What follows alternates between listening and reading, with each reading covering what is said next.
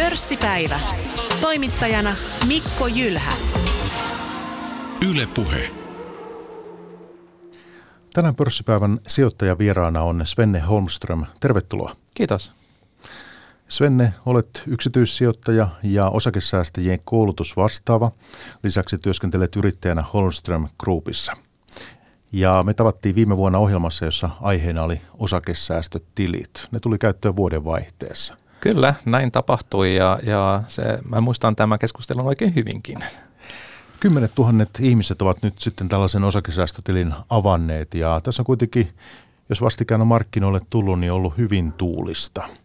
Niin voitaisiin tästä lähteä liikkeelle, mutta kerron kuuntelijalle sen, että tänään tarkoitus pörssipäivässä on ennen kaikkea keskittyä niin sanottuun pitkään tietoon, ei puhua päiväkohtaisista markkinatapahtumista. Niin tosiaan monet ovat nyt vuodenvaihteessakin tulleet markkinoille ja, ja nyt on ollut, ensin nähtiin hurjaa kurssinousua ja mikä on ollut sitten helmikuun suuri puheenaihe, on ollut tämä koronavirus. Niin onko tämä homma aina yhtä tuulista? Kyllä se on aika tuulista, että riskejä on joka päivä ja totta kai riskejä korostetaan aina, mutta itse mä, kokenut, tai mä koen näin, että, että riski on työväline menestykseen. Jos sä otat tätä riskiä, niin et sä voi odottaa myöskään minkäänlaisia tuottoja, joten kyllä mun mielestä niin se, että sä oot mukana markkinoilla, se on jo hyvä asia, niin se ajaa näitä tuottoja ja jos sä teet jotain pikkasen toisin kuin esimerkiksi indeksit, niin saat pikkasen enemmän mahdollisesti, jos sä oot etevä sijoittaja. Mutta riski, riskiä kannattaa ottaa ja mä muistan erä, hyvinkin elävästi erään keskustelun, mä asun Karjaalla siis ja siellä oli erittäin rikas rouva, siis taisi olla Karjaan rikkaan rouva, niin hän asui siellä naapurissa. Niin aina hän, hän oli yli kahdeksankymmentävuotias ja sitten aina tarjosi jotain teetä tai jotain semmoista ja käytiin siellä, siellä juomassa teetä ja, ja rupateltiin. Ja hän oli elänyt siis oikein mielenkiintoisen elämän ja hän, hän, kerran hän sanoi vaan, että katsoi mua silmiin ja sanoi, että kuule Svenne, jos mä en olisi ottanut riskejä elämässäni, niin en olisi tässä tilanteessa, missä mä olen nyt. Tämä riskejä kannattaa ottaa. Ja tämä on siis, taisi olla vuonna kaksituhattakaksi ja toi on jäänyt kyllä mieleen hyvinkin suurena viisautena. Joten nämä riskeistä pitää vaan niin kuin poimia ne hyvät riskit ja hyödyntää ne, ja ne huonot riskit, niistä kannattaa niin kuin pyrkiä eroon. Siis käytännössä, jos, jos ei kannata ottaa turhia riskejä, siis esimerkiksi jos yritys ei ole kunnossa, niin, niin se saapi lentää ulos sitten salkusta, mutta mut muuten siis tässä tilanteessa en ole tehnyt yhtään mitään. Ehkä se on tyhmää, mutta mut en En, en koe, että olisi mitään tarvetta tehdä mitään nyt tällä hetkellä. No sinä sait ensimmäiset osakkeet, kun olit noin kymmenvuotias, muistanko oikein? Kyllä, mä oon syntynyt seitsemänkymmentäkahdeksan ja ensimmäiset ö, osakkeet tuli kahdeksankymmentäkahdeksan ja vanhemmat osti silloin ö, pikkasen alle kymmenellätuhannella markalla Sypin, ö, siis nykyisen Nordean ja, ja kymmenen, joka on nyt U P M kymmenen. Niiden osakkeita ja, ja mä muistan aika elävästi, kun tämä pankkikriisi iski, niin äitini halusi aina, että me leikataan näitä osinkokuponkeja ja osakeantikuponkeja ja yhtäkkiä se Syp, joka oli muuttunut Unitakseksi, niin heillä oli joku tämmöinen osakeanti ja muistaakseni se, se merkintähinta oli jotain kahden markan luokkaa, joku usanti. En, toi ei nyt tarkkaa tietoa, mutta jotenkin mä muistan, muistan näin. Ja se, se merkintäoikeusanti, se oli niin pientä, että puhuttiin niin kuin kymmenistä euroista, markoista siihen aikaan. Mutta mut siitä niin kuin se kiinnostus lähti, mutta mulla oli vähän se, että vaikka vanhemmat teki hyvää työtä siinä mielessä, että he, he ottivat mukaan ja leikkasimme, leikkasimme näitä kuponkeja siihen aikaan ihan, ihan yhdessä siellä, niin, niin he eivät tienneet yhtään näistä osakkeista. Siis osakemaailma on heille vieras, on edelleenkin vieras, vaikka eletään vuonna kaksituhattakaksikymmentä. Niin mulla ei ollut mentoria, joten nämä osakkeet mä myin ne yhdeksänkymmentäkuusi tai yhdeksänkymmentäseitsemän ja se oli ihan tyhmää. Ne voisi ihan hyvin olla mukana salkussa edelleenkin, mutta kun sulla ei ole mentori, joka kertoo tai opastaa, niin, niin minkäs teet? Ja sen jälkeen mä oon niin kun rakentanut omaa salkkuani vuodesta kaksituhatta. Tässä nyt sitten näiden vuosikymmenten aikana niin olet nähnyt monenlaista markkinatapahtumaa ja olosuhdetta, niin tosiaan Teknokuplan aikaan, niin, niin mitäs, miten sä silloin toimit?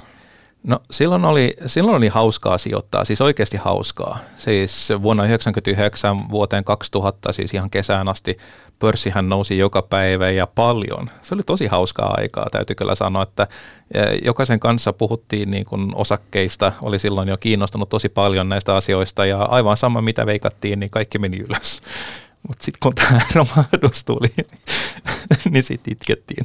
Hyvän yhtiön osa- osakekurssi lähti kahdeksankymmentä prosenttia alas ja huonoon yhdeksänkymmentä prosenttia alas, niin siinä on vissiin pieni ero. Mutta se oli opettavaista aikaa, mutta se suurin opetus tuli kyllä niin kuin finanssikriisin aikana, että miten, miten tämä riski oikeasti toimii silloin, kun jopa systeemi on niin kuin uhattuna. Niin, niin. Ei tää, se vuoden, vuoden kaksituhatta se oli hauskaa, ei ollut edes suur, suuria rahoja kiinni, mutta vuonna kaksituhattaseitsemän niin silloin oli jo mulle niin kuin merkittävä summa kyseessä ja, ja se sattui. Mennään siihen, mutta sitä ennen tuohon vuosituhannen vaihteeseen ja teknokuplaan, niin tuon perusteella niin sä et sitten kärsinyt mitään valtavia tappioita siinä, vaan, vaan tuota, selvisit suhteellisen kuivin jaloin. Joo, joo, mulla oli jotain pieniä rahasto-osuuksia, vain joku Eurooppa-rahasto muistaakseni, ja, ja tappiot luettiin niin kuin kymmenissä euroissa, mutta se oli prosentteina niin kuin viisikymmentä prosenttia. Mä muistan sen, että mä ostin nämä rahasto-osuudet mun melko matalapalkkaisella niin kuin kesätyöansiolla nimenomaan siinä kesänä, kesänä kaksituhatta. Ja, ja se puolittui se summa, niin, mutta mut siihen aikaan toki se oli niin kuin köyhällä opiskelijalle niin kuin iso summa, mutta mut sitten niin kuin kaksituhattakaksi alkaen niin, niin varallisuutta rupesi kertymään, oli, pääsin niin kuin ihan oikeisiin ansiotöihin ja, ja siitä sitten niin kuin nämä summat kasvoivat ihan hyvin. No mikä on ton teknokuplan opetus ollut jälkeenpäin mietittynä? Mitä siitä sinulle jäi käteen? No silloin kun mopo karkaa käsistä, niin, niin silloin, silloin kannattaa niin kuin mieluummin olla, olla niin kuin katsojapuolella eikä, eikä omistajana. Mä huomasin tämän ihan saman ilmiön nyt Teslan osakkeen osalta. Siis jo täysin ilmiömäinen nousu tai voidaan jopa sanoa ääliömäinen nousu. Toi yritys ei edes tee tulosta, mutta silti se nousee ihan, ihan satoja prosentteja niin. Niin siinä on niin kuin samoja, samoja vibroja kuin vuonna kaksituhatta ihan, ihan ilmiselvästi. Ja toisaalta on myöskin ollut niin kuin matkan varrella tämmöisiä yksittäisiä yhtiöitä, joissa mopo on oikeasti karannut käsistä, siis satoja prosentteja päivässä tai, tai hyvin lyhyessä ajassa, ja sitten taas rommataan ja, ja kukaan ei palaudu. Fingerprint Ruotsista, se on, se on niin kuin tämän, ehkä toinen tämmöinen hyvinkin kuuluisa esimerkki näistä asioista. Niin näihin en koske. Siis mä oon välttänyt kaikki tämmöiset kuplat paitsi yhden, niin mutta muuten joo, kyllä se, se opetti aika paljon. Että. Siis viittaatko tulla yhdellä kuplalla mihin tarkkaan? Se oli semmoinen öljynporaaja kuin Seedrill, jolla meni aivan loistavasti, mutta se osoittautui sitten ihan öö, mätämunaksi, niin, niin tuossa mä menetin, menetin kaksitoista kolmetoista tuhatta euroa niin kuin hyvin lyhyessä ajassa ja koska en reagoinut siihen, niin, niin, niin summa meni ja osin ihan hyvin voinut reagoida, jos olisi vaan niin kuin, eh, jaksanut uskoa itteensä.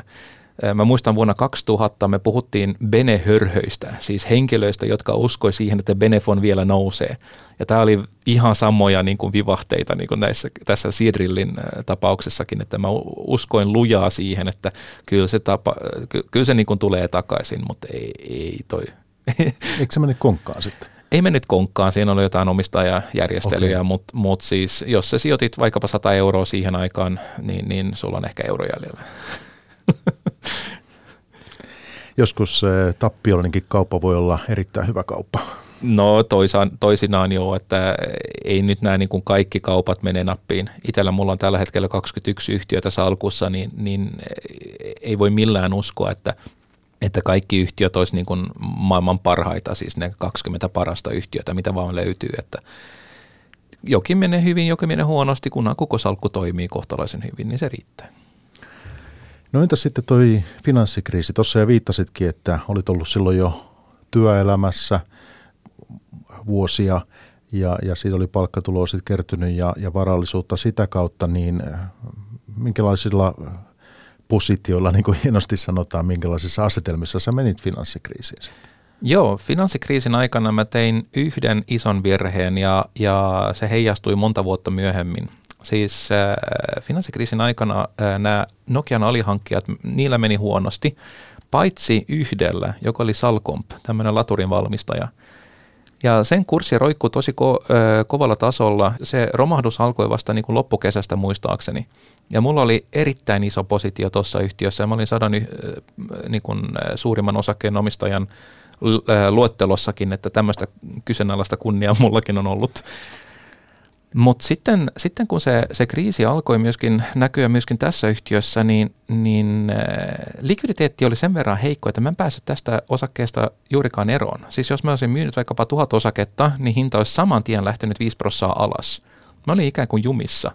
Ja tuosta lähti sitten ää, loppujen lopuksi niin pikkasen reilut puolet pois, että ei se, ollut niin, se ei ollut niin kuin pahimmasta päästä, mutta oli kuitenkin merkittävä summa. Ja Tuolla, tuolla niin kuin diilillä mä menitin kolmekymmentäviisi tonnia suunnilleen vain tuolla yhdellä osakkeella. Ja mä, opetus oli niin kuin siinä se, että älä, älä niin kuin keskitä liikaa yhteen yhtiöön. Siis sen jälkeen mä oon pyrkinyt niin kuin hajauttamaan salkkuni niin kuin laajasti. Ja se on toiminut paljon paljon paremmin. Että se high conviction ajattelutapa, että sä luotat yhteen yhtiön, se, se on niinku just se benehörhöttämistä, niin, niin en suosittele kenellekään. Vaan, vaan, ja silloin täytyisi, tai jos sä aiheuttaa sen, että kyllä sun pitäisi osata erittäin paljon, jos, jos näin toimit. No se on myöskin nopein tie niinku rikkauksiin, jos keskittää. Mutta sitten se on enemmän niinku onnenpotkua kuin strategiaa mun mielestä. Puhutaan salkustasi sen rakenteista tarkemmin vielä tuonempana, mutta että jos miettii tätä kaksituhattakaksikymmentä alkua, minkälaisia vaaranmerkkejä sinä näet tässä, kun monet on tässä matkan varrella, härkämarkkinan varrella heitellyt erilaisia, erilaisia tuota ennustuksia ilmoille, että ollaan nähty paljon uhkakuvia, niin mikä sinun arviosi tässä, kuinka kestävällä pohjalla tämä markkina on ollut? Nyt on tietysti tämä korkotaso ja, ja nollakorkoympäristö aivan poikkeuksellinen. Se on täysin poikkeuksellinen. Tästähän ei löydy mitään niin kuin tietoa kirjoista, mutta tulevaisuudesta löytyy tästäkin jotain mainintoja. Mut mä oon niin kuin ruvennut miettimään näin, että, että miksi romahduksen tai taantuman pitäisi näyttäytyä niin kuin pörssissä siten, että pörssikurssit laskee. Voiko taantuma tai pörssiromahdus olla se, että pörssi ei vaan nouse? Nyt kun katsotaan esimerkiksi U S A:ta ja Eurooppaa, niin, niin edellisen viiden vuoden aikana niin Eurooppa on jäänyt täysin jalkoihin. Ja se johtuu to, suurimmalta osin siitä, että Yhdysvaltain markkinoilla on paljon enemmän teknologiayhtiöitä, nämä Applet ja Amazonit ja kaikki nämä. Ja niillä on mennyt erittäin hyvin ja Euroopassa meillä ei ole ollut semmoista. Ja muutenkin niin kuin Eurooppa on ollut, onko se niin kuin ikään kuin ollut Japanin kaltainen tällä hetkellä, että on ollut aika, aika laiska tuloksen kehity, tuloksen kehitys ja B K T:n kehitys. Niin mä oon ruvennut pohtimaan just sitä, että olisikohan se kuitenkin ollut niin, että me ollaan eletty jo romahduksessa edellisen viiden vuoden aikana. Voisiko se olla näin? Kun sä katsot esimerkiksi Saksan pörssiä ja, ja vaikkapa Suomen pörssiä, niin, niin siinä on tietynlainen huippu vuonna kaksituhattaviisitoista. Ja, ja se oli mullakin niin kuin, siis all time high, voi sanoa niin kuin kaksituhattaviisitoista siis, siis indeksitasolla, mutta sen jälkeen mä oon kyllä niin kuin saanut, varallisuus on selkeästi korkeampi kuin, kuin siihen totta kai, mutta, mutta tota, nämä pörssikurssit tekivät jonkinnäköisen huipun siinä, ja, ja mä oon pohtinut, että onko tämä romahdus, on, on, onko se ollut niin kuin tämmöinen flättinä menominen, vai, vai, vai, vai onko se nyt niin, että jossain vaiheessa tulee vielä niin kuin tämmöinen suurempi lasku. Me, me ajatellaan aina, että, että niin kuin pörssisykli loppuu siihen, että, että pörssit laskee ja paljon. Mutta ei se ole välttämätöntä, että näin tapahtuu, koska nollakorkoympäristössä niin korkosijoittajalla ei mitään muita mahdollisuuksia kuin ostaa osakkeita. Joten tämä on voinut niin kuin ylläpitää näitä tasoja. Ja siihen verrattuna, että nämä osakkeet, tai siis korko on matalalla tasolla, niin, niin ei nämä osakkeet yliarvostettuja ainakaan ole Euroopassa. U S A:ssa ehkä, mutta ei täällä. Viittasit tuohon indeksiin kaksituhattaviisitoista, niin mitä indeksiä nyt tarkkaan tarkoitat? Saksan DAX-indeksiä ja sitten Suomen O M X H kaksikymmentäviisi, mutta ei siis, siis hintaindeksiä, ei, ei, ei total return indeksejä. Total return, siis kun osingot sijoitetaan uudestaan, niin nämähän ovat nousseet kaikkialla, myöskin Euroopassa ihan hyvin, joten sen takia niin kun se ei välttämättä näy näissä indeksissä, mutta hinta, hintaindeksit, niin, niin niissä on tämmöinen tietynlainen huippu, jonka jälkeen tuotot ovat olleet todella huonoja. Siis, siis jos sä sijoitit vuonna kaksituhattaviisitoista ja hintaindeksiin, niin korkosijoittaja on päihittänyt sun menneen tulleen niin kuin Euroopassa.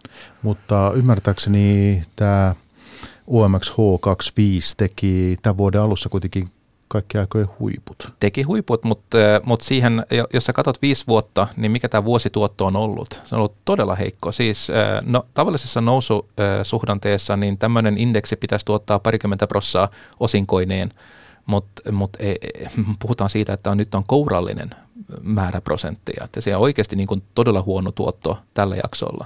Vaikka se tekee uusia huippuja, niin, niin kuinka korkea tämä huippu on ollut? Eli meinaat sitä, että vaarana, miten nyt tilannetta tarkastelet, on se, että jäädään tämmöiseen hieman Japanin tyyppiseen skenaarioon, että poljetaan paikallaan. Kyllä mä näen, että, että se on niin kuin suurin vaara nyt tällä hetkellä Eurooppa ajatellen. Väestön kehitys niin kuin on erittäin, niin kuin, no se on huono, ei nyt ihan Venäjän kaltainen, mutta, mutta huono. Siis ainut niin kuin, no kun katsotaan vaikkapa Ruotsia, niin siellä on ollut iso maahanmuutto, niin se on ajanut niin kuin heidän Heidän niin kuin B K T:tä aika hyvin erilaisen tutkimusten mukaan myöskin, mutta mut muuten siis jos, jos Euroopassa, jos, jos sanotaan näin, että meidän tulo, B K T-kasvu on prosentin luokkaa, puolentoista prosentin luokkaa tai semmoista kymmenen vuoden aikana, sitten jossakin kaikkialla muualla kasvataan kolmen neljän prosentin luokkaa myöskin U S A:ssa. Niin, niin tähän tarkoittaa, että suhteessa me jäädään jälkeen, vaikka me vaurastetaan. Kehittyvien maiden ostovoimalla, siis B K T-ostovoimalla mitattuna se on yli kuusikymmentä prosenttia tänä päivänä ja kehittyneiden on neljäkymmentä. Ja tämä niin kuin muutos tapahtuu reilut kymmenen vuotta sitten, että silloin niin kuin kehittyvät maat ottivat niin kuin ostovoimalla mitattuna maailman johtotähden tai, tai johtavan aseman.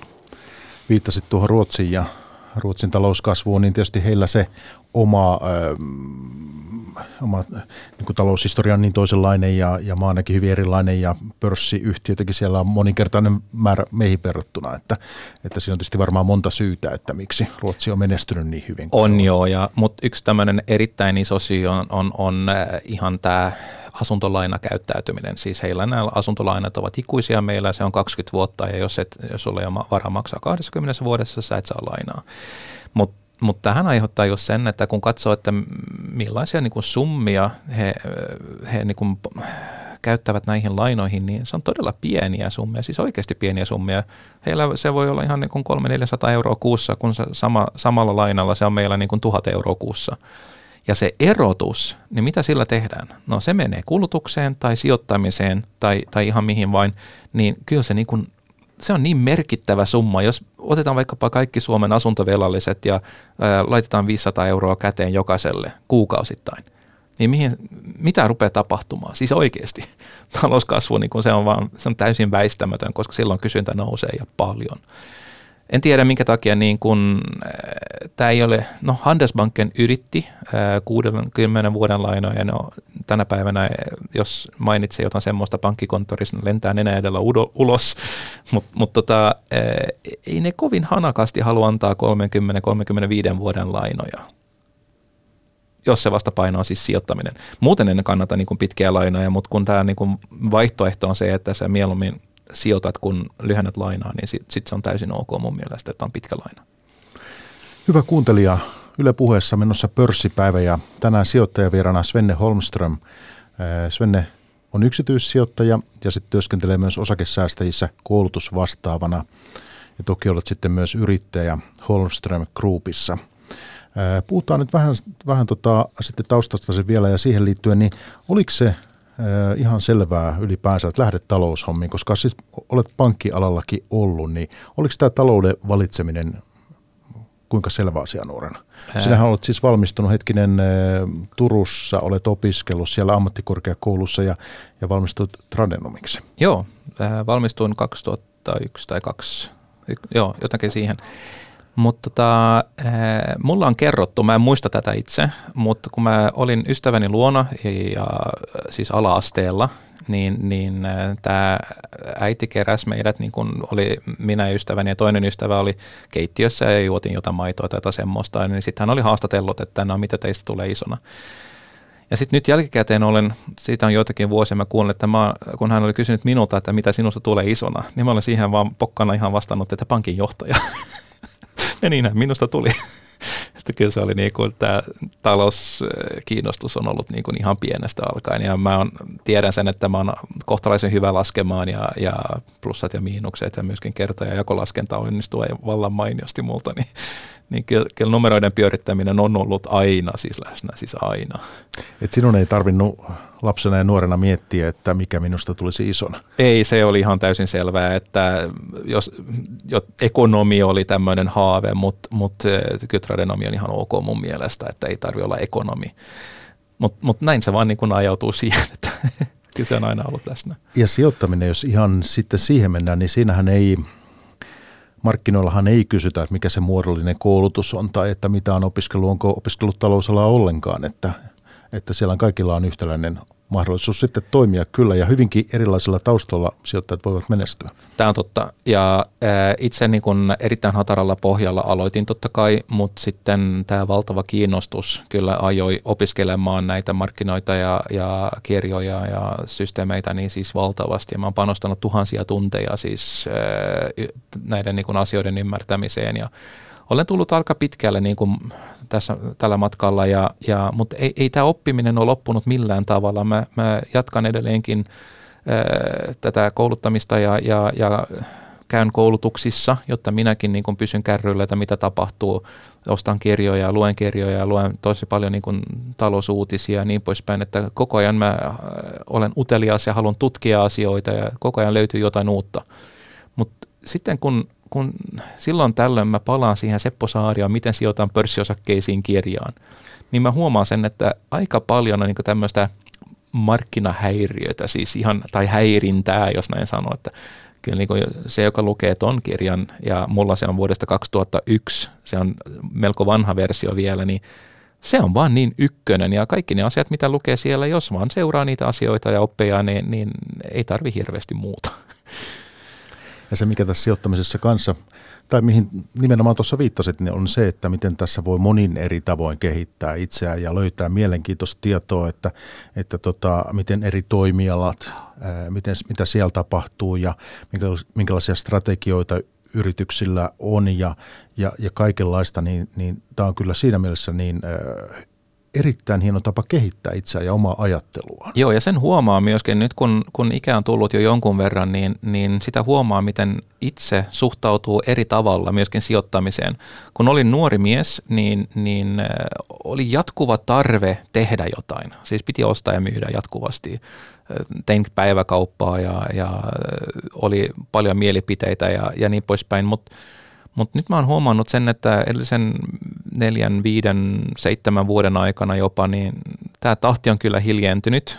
Riskinsietokykyni on, on kyllä tullut alaspäin. Siis neutraalissa mulla on sata prosenttia osakkeissa ja sitten kun menee hyvin, niin sitten sijoitan velkarahalla. Et ei se siitä kiinni ole, mut, ja nimenomaan suorin osakkeisiin aina eikä rahastojen kautta.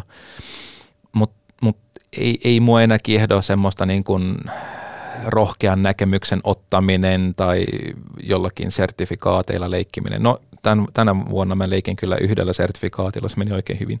Shorttasin Teslaa yhtenä päivänä, se meni oikein hyvin. Mutta tota, ky- kyllä niin se on mennyt enemmänkin siihen ää, buy and hold puolelle.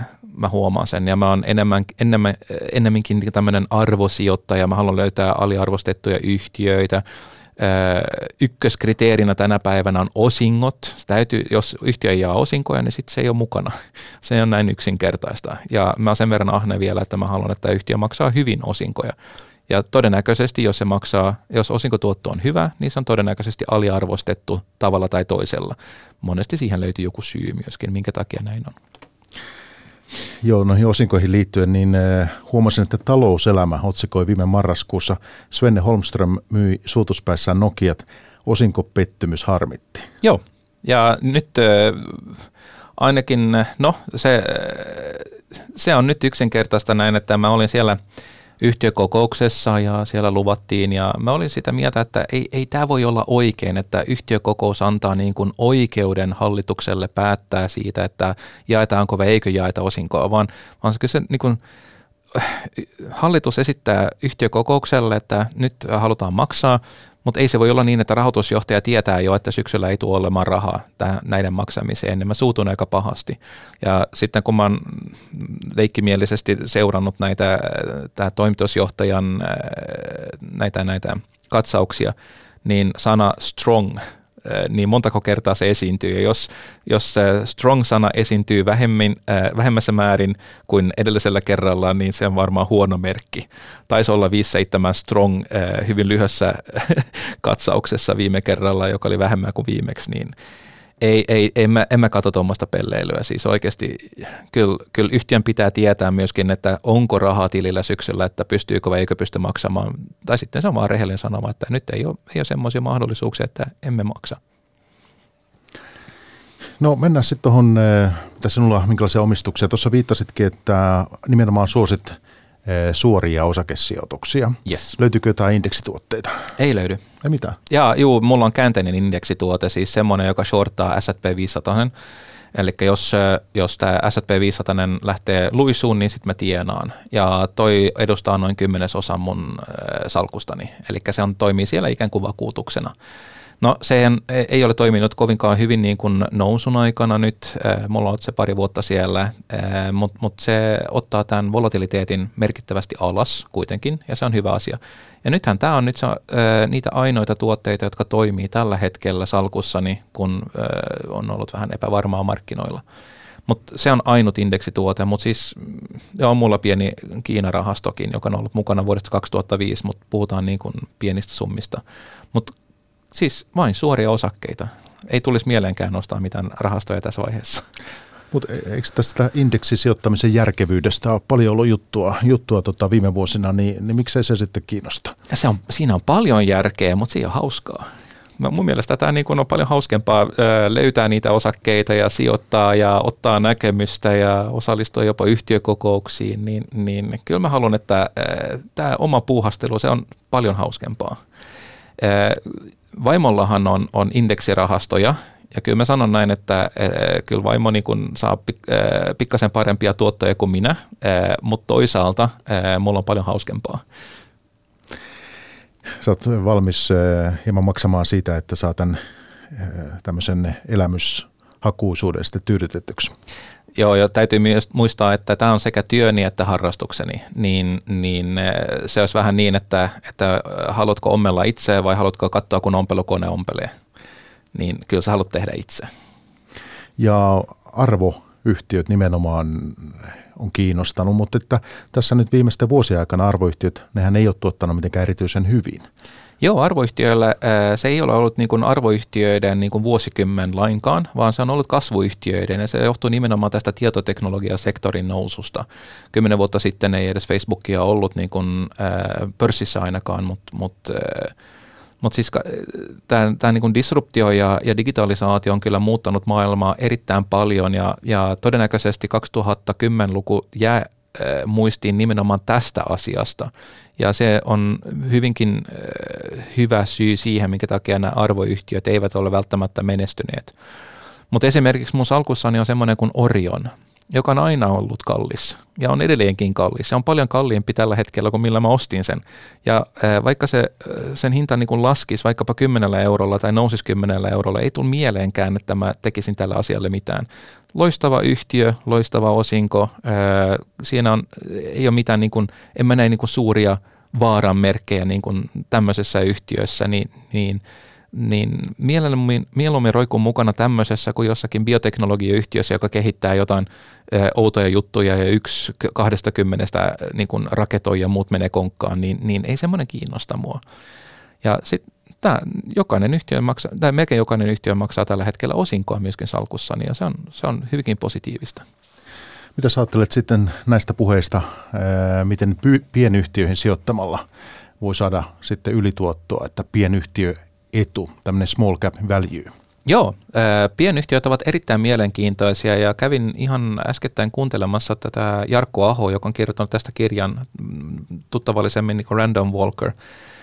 Ja, ja nämä pienyhtiöt ovat erittäin mielenkiintoisia. Hän sanoi siellä myöskin puheenvuorossaan, että, tai esitelmässään, että Jos sä yhdistät pienyhtiösijoittaminen arvosijoittamiseen, niin se on sen, kun se tapa saada niin kuin eniten tuottoja. Joten tämä vaatii just sen, että sä löydät sopivia pieniä yhtiöitä, joilla on tulevaisuus, tulevaisuus edessään ja eivät ole hinno, hinnalla pilattuja. Niin nämä voi olla niin, kuin niin todella mielenkiintoisia.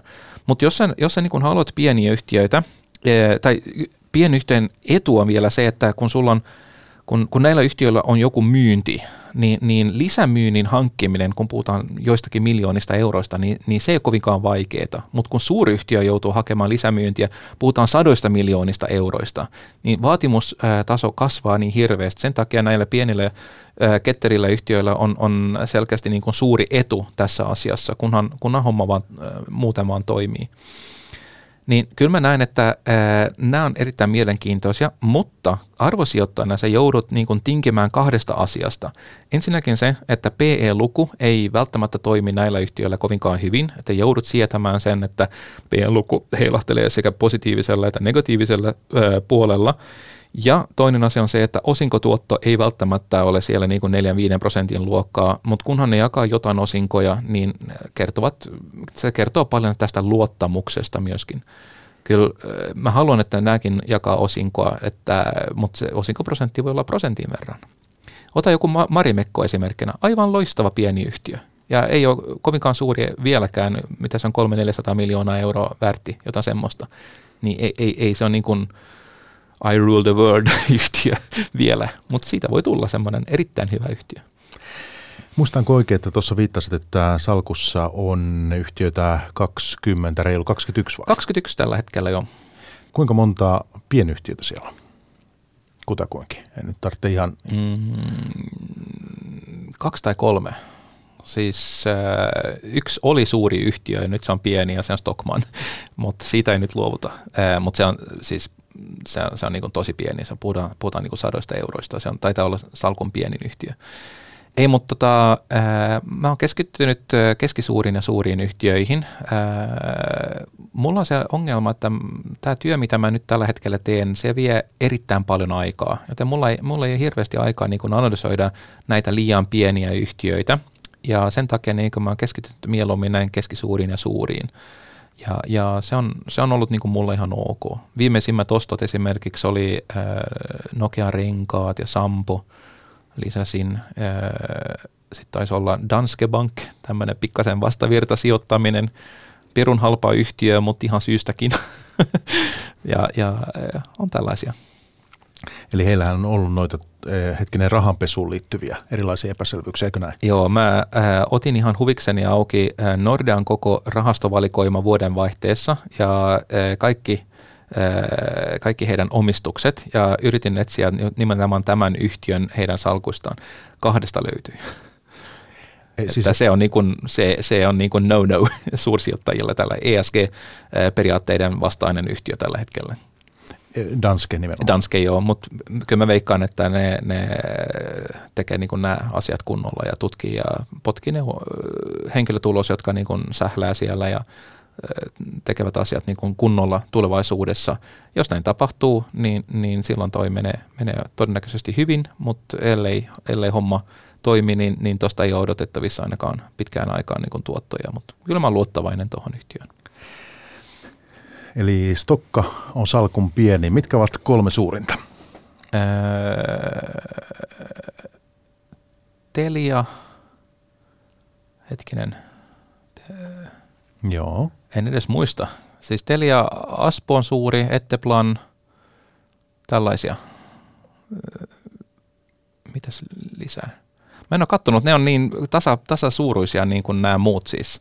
Mutta tollaisia nimiä kuitenkin. Tollaisia nimiä, joo, joo. joo. joo.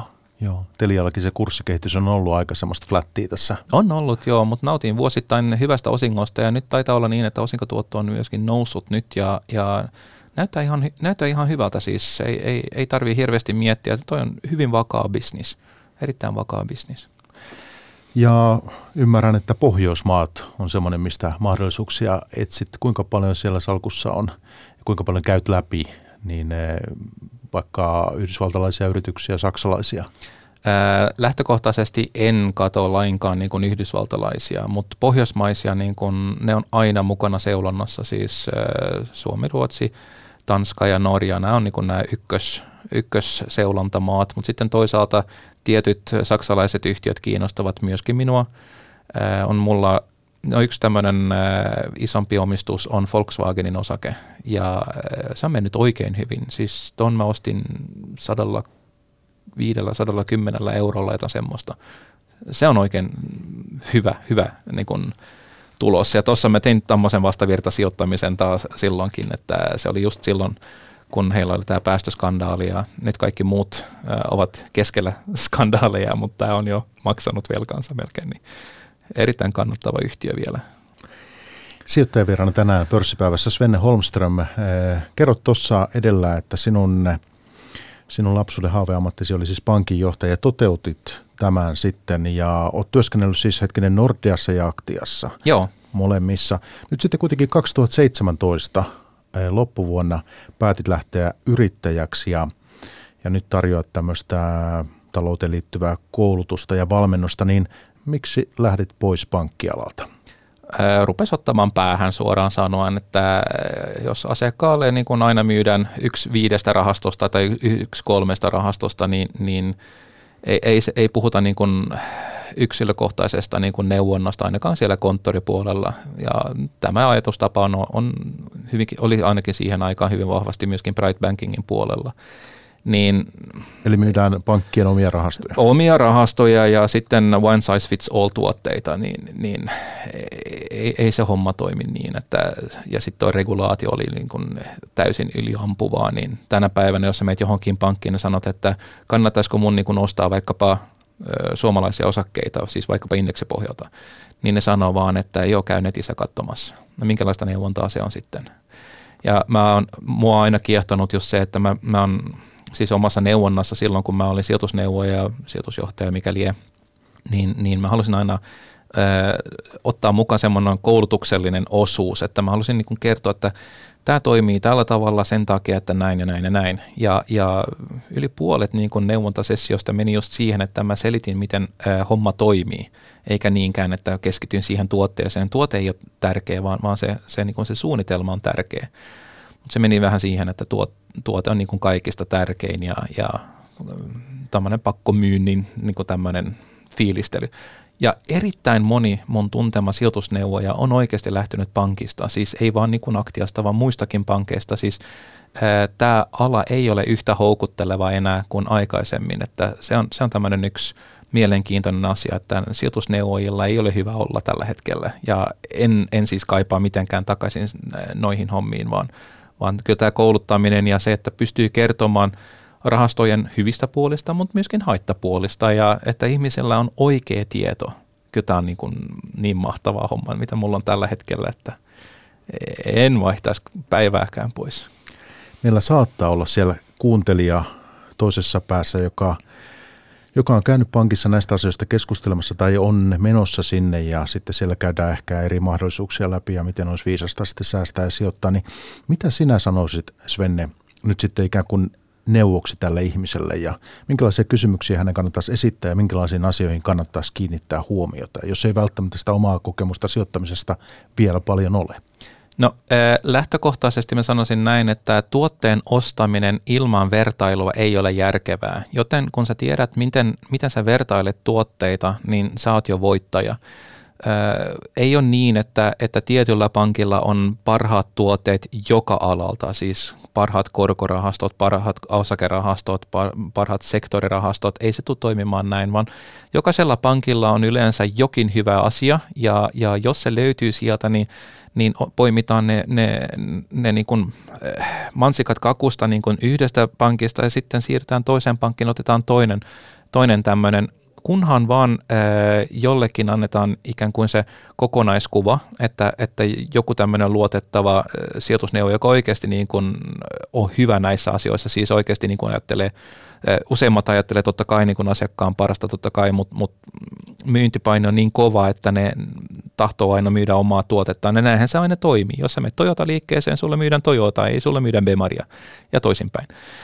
Joten tämä on täysin luonnollista, mutta mut jos, pys- jos tämä homma muuten pysyy kasassa, vaikkapa jopa Excelissä, niin, niin äh, kyllä sä saat niin kuin laadukasta neuvontaa näistä pankeista, mutta älä osta ihan kaikkea, mitä ne sanoo, vaan poimii nämä parhat pois. Jokaisella pankilla on, on viiden tähden Morningstar-rahastoja esimerkiksi. Äh, jokaisella pankilla on jotain, jotain hyviä lisäpalveluita, jollakin on, on laadukkaita analyysejä. Niin kun sä koot, äh, kokoat tällaisen niin kun henkilökohtaisen paketin, niin, niin sulla voi olla aivan loistava tuoteperhe, eikä tarvitse niin kuin ostaa tämmöisiä tuotteita, jotka eivät välttämättä niin kuin, äh, aina niin kiinnostavia ainakaan. Kannattaako ylipäänsä sinun mielestä aktiivisia rahastoja enää valita vai tyytyä sitten indeksirahastoihin?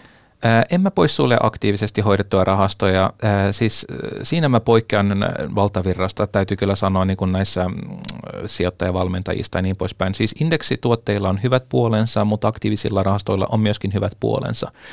Täytyy myös muistaa se, että indeksirahaston äh, suurimmat omistukset ovat nimenomaan suuryhtiöitä, jotka ovat nimenomaan tai äh, jotka ovat suuria sillä hetkellä. Onko se pieni rahaston, äh, pien, yhtiörahasto, niin sitten se on pieniä yhtiöitä, mutta äh, siinä suuria, joka on se indeksi. Eli käytännössä, jos sä nyt ostat vaikkapa O M X H kaksikymmentäviisi indeksiä, niin sinnehän ei tule joku Etteplan tai Marimekko. Se, nämä ei ole mukana siellä, eikä Ponsse tai, tai tällaisia ö, mielenkiintoisia yhtiöitä, vaan, vaan siellä on sitten Nokia ja Nordea ja Sampo, U P M kymmenen, tällaisia yhtiöitä, niin, niin, niin joko sä tyydyt siihen, ja se on erittäin tehokasta kyllä se indeksi, mutta mä muistan niin hyvin, mitä tapahtui kaksituhatta, siis äh, siinä teknokuplassa. Kun indeksi koostui nimenomaan tietoteknologiayhtiöistä, niin romahdus oli täydellinen niin kuin indeksitasolla. Mutta jos sulla oli osakkeita vaikkapa konepajasektorilta, niin sä olit aika hyvin, hyvin suojattu tätä niin kuin laskua vasten. Sama asia oli kaksituhattaseitsemän, kun tämä romahdus alkoi.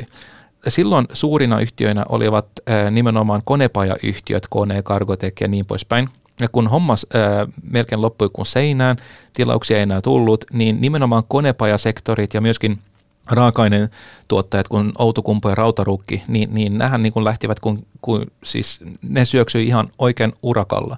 Ja taas, jos sä silloin olit niin kuin pikkasen äh, vastavirtaan ja teit pikkasen niin kuin omia päätöksiä, niin, niin ei se romahdus ollut niinkään suuri silloinkaan, jos sä osasit äh, jotenkuten valita. Ja nyt taas ihan sama juttu, että jos sä et ole tyytyväinen siihen, siihen indeksin koostumukseen, niin tee jotain itse. Ja yleinen harhaluulo, mä oon huomannut sen koulutuksessa, on se, että indeksin ää, riski, se on pieni mahdollinen riski, mitä voi saavuttaa, mutta sitä se ei ole. Aktiivinen ää, rahasto pystyy niin kuin painamaan riskit teorialla niin kuin vaikka siis ihan murto-osaan siitä, mitä joku tavallinen indeksi, ää, jolla, kun tavallisella indeksillä on. Se, se on niin kuin voit ohjata tätä volatiliteetilla tai beetalla tai, tai syk- painottamalla vaikkapa defensiivisiä yhtiöitä tai syklisiä, jos se on semmoinen tilanne. Siinä mielessä aktiivisesti hoidettu rahasto voi olla hyvä. No Svenne Holmström, niin me tavattiin tosiaan viime vuoden puolella, kun puhuttiin osakesäästötileistä ja sinä työskentelet osakesäästäjissä koulutusvastaavana. Ja tuossa kun silloin tavattiin, niin korostit hetkinen oman sijoitussuunnitelman merkitystä, mutta myös oman talouden budjetoinnin merkitystä. Kun tapaat ihmisiä, käyt kouluttamassa heitä eri puolilla Suomea, teillä on tämmöinen koulutuskiertue osakesäästäjissä, nyt keväällä taas käynnissä, niin äh, nämä kaksi asiaa, sijoitussuunnitelma, oman talouden budjetti, nämä monilta puuttuu. Nämä puuttuu ja, ja sen takia niin kuin moni hermostuu niin kuin tämmöisessä maailmassa, kun, kun riskejä korostetaan ja, ja niin poispäin. Jos sulla on suunnitelma, joka sanoo näin, että hei, nämä rahat ei tarvita kaksikymmentä vuoteen, niin miten tämmöinen koronajuttu niin kuin voi vaikuttaa nyt? Toki jos se niin kuin kaikki ihmiset kuolee, niin sitten se on ikävämpi juttu, mutta Mutta se ei ole oletettavaa näin, että näin tapahtuu, vaan, vaan ihmiset kuolee ennen johonkin muuhun kuin siihen. Mutta mut, äh, tämä on just se juttu, että, että monesti niin kun, no, autokoulussa t- tätäkin korostettiin, että kun katse on äh, siellä horisontissa, niin se, joka ajaa sun äh, takana, huomaa, että okei, tämä niin kun auto ei liiku liiku hirveästi niin kun, äh, linjojen sisällä, vaan se pysyy siellä suunnilleen samalla paikalla. Mutta kun sä katot ihan sitä asfalttia kymmenen viisitoista metrin päästä, niin ajo on ikään kuin laskettelu ajo, että, että ees takaisin jatkuvasti vaan ja koko ajan niin kuin vaan tehdään liikkeitä ja vastaliikkeitä. Ja tämä on sama asia niin kuin täysin sijoittamisessakin. Jos suunnitelma on kirkas, niin katot horisonttiin, niin tämmöiset markkinahäiriöt ja ongelmat, mitkä tulee, niin ne ei hirveästi vaikuta, vaan sä pysyt siinä suunnitelmassa ja menet kohti niitä tavoitteita, mitä sulla on. Esimerkiksi mulla, niin kun, mulla ei ole aikomustakaan käyttää mun rahoja seuraavaan kaksikymmentä vuoteen. Siis ei euroakaan ole tarkoitettu niin kun tavalliseen elämään, joten mun oma budjetti on laadittu siten, että mä pystyn niin kun elämään siten, että nämä rahat ovat täysin siellä sivussa. Se on vähän niin kuin se oma kotitalokin, että en mä laske sen puoleen, että jos mä myyn keittiön kaapit, mä saan viisisataa euroa ja pystyn sillä tekemään jotain. Ei, ei se homma toimi niin. Ja tämä puuttuu äh, hyvin monelta ja äh, syksyllä kun mä kysyin sitä, että monellako on sijoitussuunnitelma, niin se on kirjallinen sellainen. Se oli niin kuin yksi tai kaksi joka kerta. Yhdellä tai kahdella on sijoitussuunnitelma. Tämähän kertoo just siitä, että, että nämä ongelmat tulee syntymään siinä vaiheessa, kun pörssi ää, rupeaa heilattelemaan tällä tavalla, kun nyt ollaan nähty. Ei, ei, ollaan kaikki siis kavereita, kun noustaan, mutta sitten kun rysähtää, niin sitten ei olla enää kavereita. Ja se monesti johtuu siitä, vaan että se ei ole suunnitelmallisuutta silloin. Mutta se, että sopiiko sitten ikään kuin yksi, tuossa puhuttiin pankeista ja sitä, minkälaisia sijoitusneuvoja sieltä voi saada, niin viittasitkin vähän tähän, niin että sopiiko yksi asia kaikille. Se, että nyt kuitenkin sijoittajien tilanteet vaihtelee niin paljon, puhut tuossa, että parinkymmenen vuoteen et, et aio käyttää. Meillähän voi olla kuuntelija, joka, jonka perspektiivi on viisi vuotta tai kymmenen vuotta tai, mm. tai näin, että, että voi tulla jo, saattaa tulla jollakin, jos on iäkkäämpi, niin jo eläkeikä ja muuta ja haluaa lahjoittaa ja kaikenlaista, että, että tota, miten sitten yksi strategia ei kuitenkaan ole vastaus kaikille. Ei, näinhän se on, että sen takia niin kun se sijoitussuunnitelma ohjaa myöskin tuotteen valintaa ja myöskin riskin valintaa. Jos sulla on oikeasti vain viisi vuotta jäljellä, niin, niin en mä näe, että no tämä on just semmoinen tilanne, että kaikki pois niin kun pörssistä ja, tai valtaosa, koska myöskin pieni virhe ei ehdi korjaantumaan viidessä vuodessa tai sitten se saattaa ehtiä, mutta mut siis katsotaan vaikkapa kaksituhattaseitsemän, niin milloin niin kun oltiin pysyvästi ton yläpuolella taas, niin taisi olla kaksituhattaneljätoista jotain semmoista, siis seitsemän vuotta. Vuonna kaksituhatta niin ei olla edelleenkään Suomen pörssissä ainakaan indeksitasolla, nimenomaan hintaindeksitasolla. Ei olla, taisi olla siellä seitsemän pilkku viisi tuhannen paikkeilla toi H E X-indeksi siihen aikaan, ja nyt se on, mitä se on, yhdeksänkymmentä jotain semmoista tuottaa. Ja meillä tietysti Nokia on ollut, jos katsoo menneitä vuosia. Niin. Se on just näin, mutta sen takia niin kun mä, mä yleensä suosittelen ihmis, äh, ihmisille näin, että, että sä, sä niin kun johdat niitä asioita, joista voit päättää ja joihin voit vaikuttaa. Ja varmasti sä voit vaikuttaa sijoitussuunnitelmaan, mutta pörssiin ja pörssin olemiseen ja pörssiliikkeisiin sä et pysty hirveästi vaikuttamaan tai käytännössä et ollenkaan, joten on vaan sopeuduttava. Ja tämän takia ää, on tilanteita, jolloin voi olla rohkeampi, silloin kun sijoitusaikaa on paljon, niin no problem, silloin mennään vaan vähän niin kuin minä tällä hetkellä, niin sata lasissa vaan ja satoita paistoja, ei se haittaa, vaikka menisi niin kuin puolet miinuksella tällä hetkellä. Se on vaan ostopaikkaa, ostetaan lisää sitten. Mutta mut, jos se on oikeasti niin, että rahat tarvitaan, niin, niin ei, ei, ei tuommoinen ajatustapa onnistu silloin. Ja pankeilla tämä riskinsietokyvyn selvittäminen, niin se on oikein hyvällä tasolla tällä hetkellä ja, ja on ollut monta vuottakin. Siis oikeasti jos... Jos, jos sä vastaat suhkot oikein näihin kysymyksiin, niin kaikki on ok. Silloin se on hyvä suunnitelma, tiedät milloin nämä rahat ö, otetaan tai tarvitaan, mihin nämä rahat tarvitaan. Ja varsinkin nämä lyhyen tähtäimen tavoitteet, ne on niin helposti laskettavissa, jos on auton vaihto kolmessa vuodessa tai lapset lentää pesästä kahden vuoden päästä, niin nämä on kaikki tiedossa jo. Joten, joten nämä ei niin kuin tule vaikuttamaan kovinkaan paljon niin kuin tai ne vaikuttaa silleen, että ei oteta turhia riskejä. Siis nämä on, tässä on taas se, mistä puhuttiin ihan tämän alussa. Otetaan, äh, otetaan niitä riskejä, joita kannattaa ottaa, mutta vältetään tekemästä näitä turhia, tai välttämättä ottamasta näitä turhia riskejä, koska nämä turhat riskit, ne maksavat ja paljon. Se, että otat joku high conviction, keskityt pariin yhtiöön ja toivot, että parasta, sijoitat rahat nyt ja syksyllä pitäisi niin kuin ensimmäinen erä talo, talon niin kuin rakentamisprojektista maksaa, niin ei tällaista ei siis lainkaan. Mutta sinä et ole lähtenyt keventelemään tässä kaksituhattakaksikymmentä, kun on ollut vähän huolta ilmassa. Ei mulla mitään, mitään semmoisia aikomuksia. Mulla on limitti käyttämätön, niin, niin katon, että, että silloin kun pörssi näyttää niin kuin tarpeellisen halvalta, niin sitten mä rupean lisää.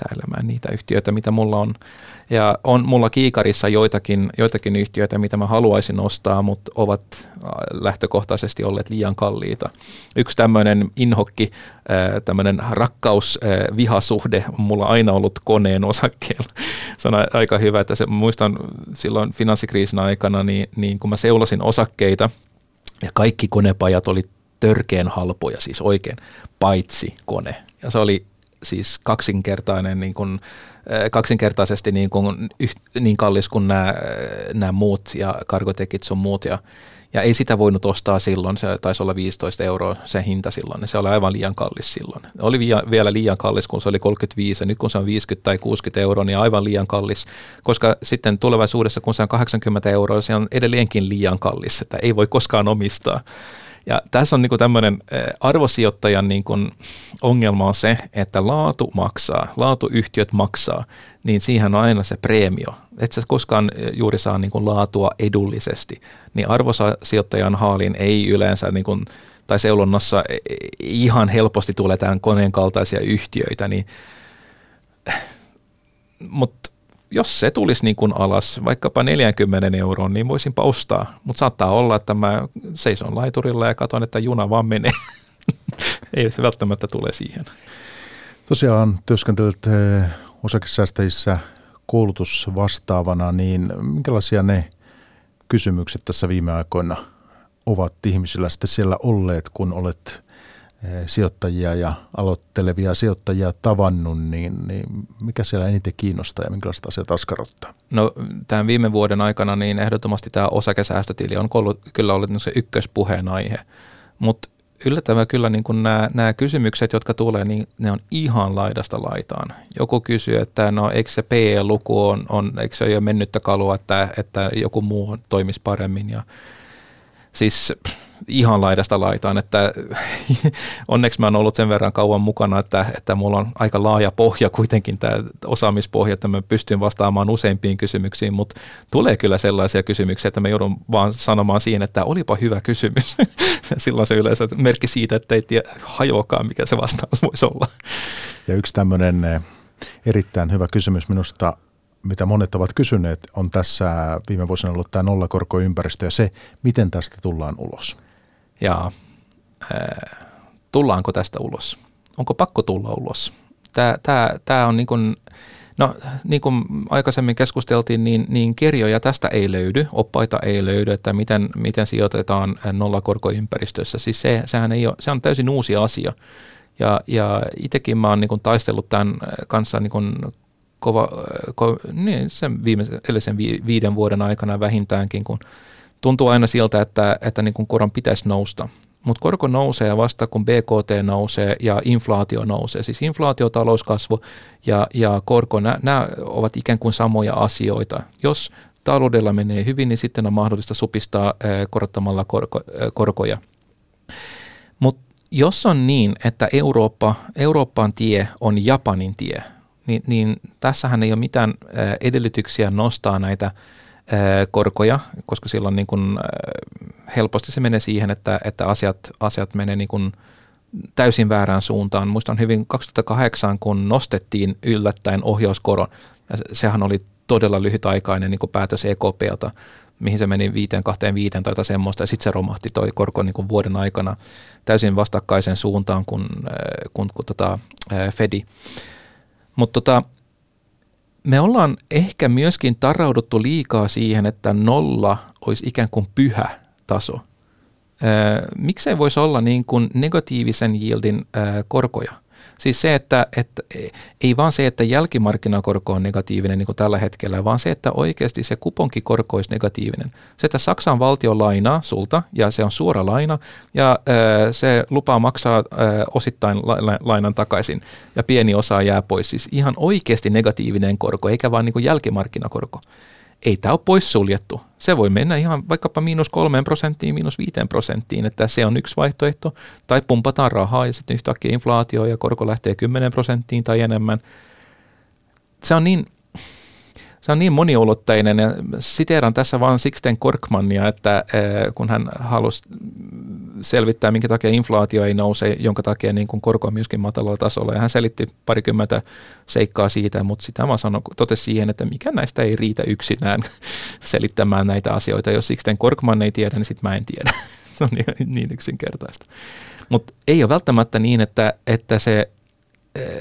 Tämä voi olla, että se on uusi normaali, on se, että eletään plus miinus yhden prosentin niin kuin paikkeilla. Voi olla, että tämä on niin kuin seuraavan kahdenkymmenen vuoden juttu.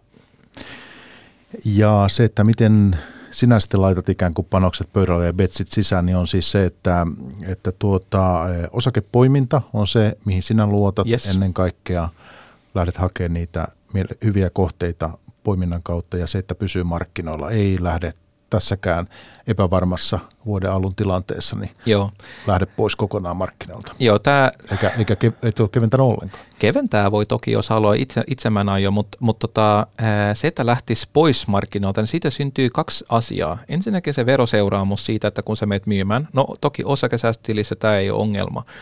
Mutta toinen asia on se, että milloin sä palaat markkinoille. Onko se nyt niin, että sä, sä odotat, että viisi prosenttia lähtee ja sitten sä palaat markkinoille, niin saat viiden prosentin alennuksen. Se on ihan ok. Se on, se on niin kuin melkein jo vuoden tuottoja niin kuin pörssissä. Mutta mut, kun sä oot poissa markkinoilta, niin, niin et sä helposti lähde takaisin, ainakaan suurella summalla tai koko summalla. Siitä syntyy isoja ongelmia ja jos sä oot niin kuin... Jos sä venytät sitä päätöstä, niin saattaa olla, että koko tämä niin kuin liike on, on ollut täysin ylimääräinen. Ja kun mä oon lukenut näitä, näitä sijoitusgurujen kirjoja nimenomaan siitä, että kannattaako myydä silloin, kun pörssi lähtee alaspäin, niin jokainen sanoo, että keventää voi, mutta myydä ei. Siis ei niin, että tyhjentää sen salkun. Ja psykologisesti mä oon huomannut ihan omassa asiakastyössäni, että, että se... Se, että sä ostaisit silloin, kun, kun veri virtaa kaduilla, se on niin, se löytyy jokaisesta oppaasta, mutta, mutta homma ei vaan toimi niin, koska me ollaan ihmisiä. Ja me ekstrapoloidaan ajatuksiamme kauas tulevaisuuteen. Jos me ollaan sitä mieltä, että nyt menee päin hemmettiä, niin sitten mennään päin hemmettiä niin kauan, kunnes meidät tois, tai toisin todistetaan. No, sitten kun mennään takaisin ylös, niin ollaan epäileväisiä, että, tai niin epäillään, että tämä ei ole kestävällä pohjalla. Taas tulee joku romahdus, joka varmaan niin kuin vaanii siellä nurkan takana. No, tämmöisiä ihmisiä saattaa edelleenkin olla, jotka ovat niin kuin aistineet tämän vuodesta kaksituhattakymmenen, siis kymmenen vuotta pois markkinoilta, aivan loistava nousu niin kuin kokonaisuutena. Joten en, en näe tässä mitään järkeä, että lähtisi niin kuin myymään pois ja siirry niin kuin käteiseen, niin täytyy olla todella rohkea tai, tai sitten ehkä sisäpiiriläinenkin, jos, jos näin aikoo toimia. Tällään pörssipäivän vieraana, sijoittajan vieraana, oli yksityissijoittaja, osakesäästäjien koulutusvastaava ja yrittäjä Svenne Holmström. Kiitos, että pääsit käymään meillä Yle Puheessa. Kiitos, että sain tulla. Pörssipäivä. Toimittajana Mikko Jylhä. Yle Puhe.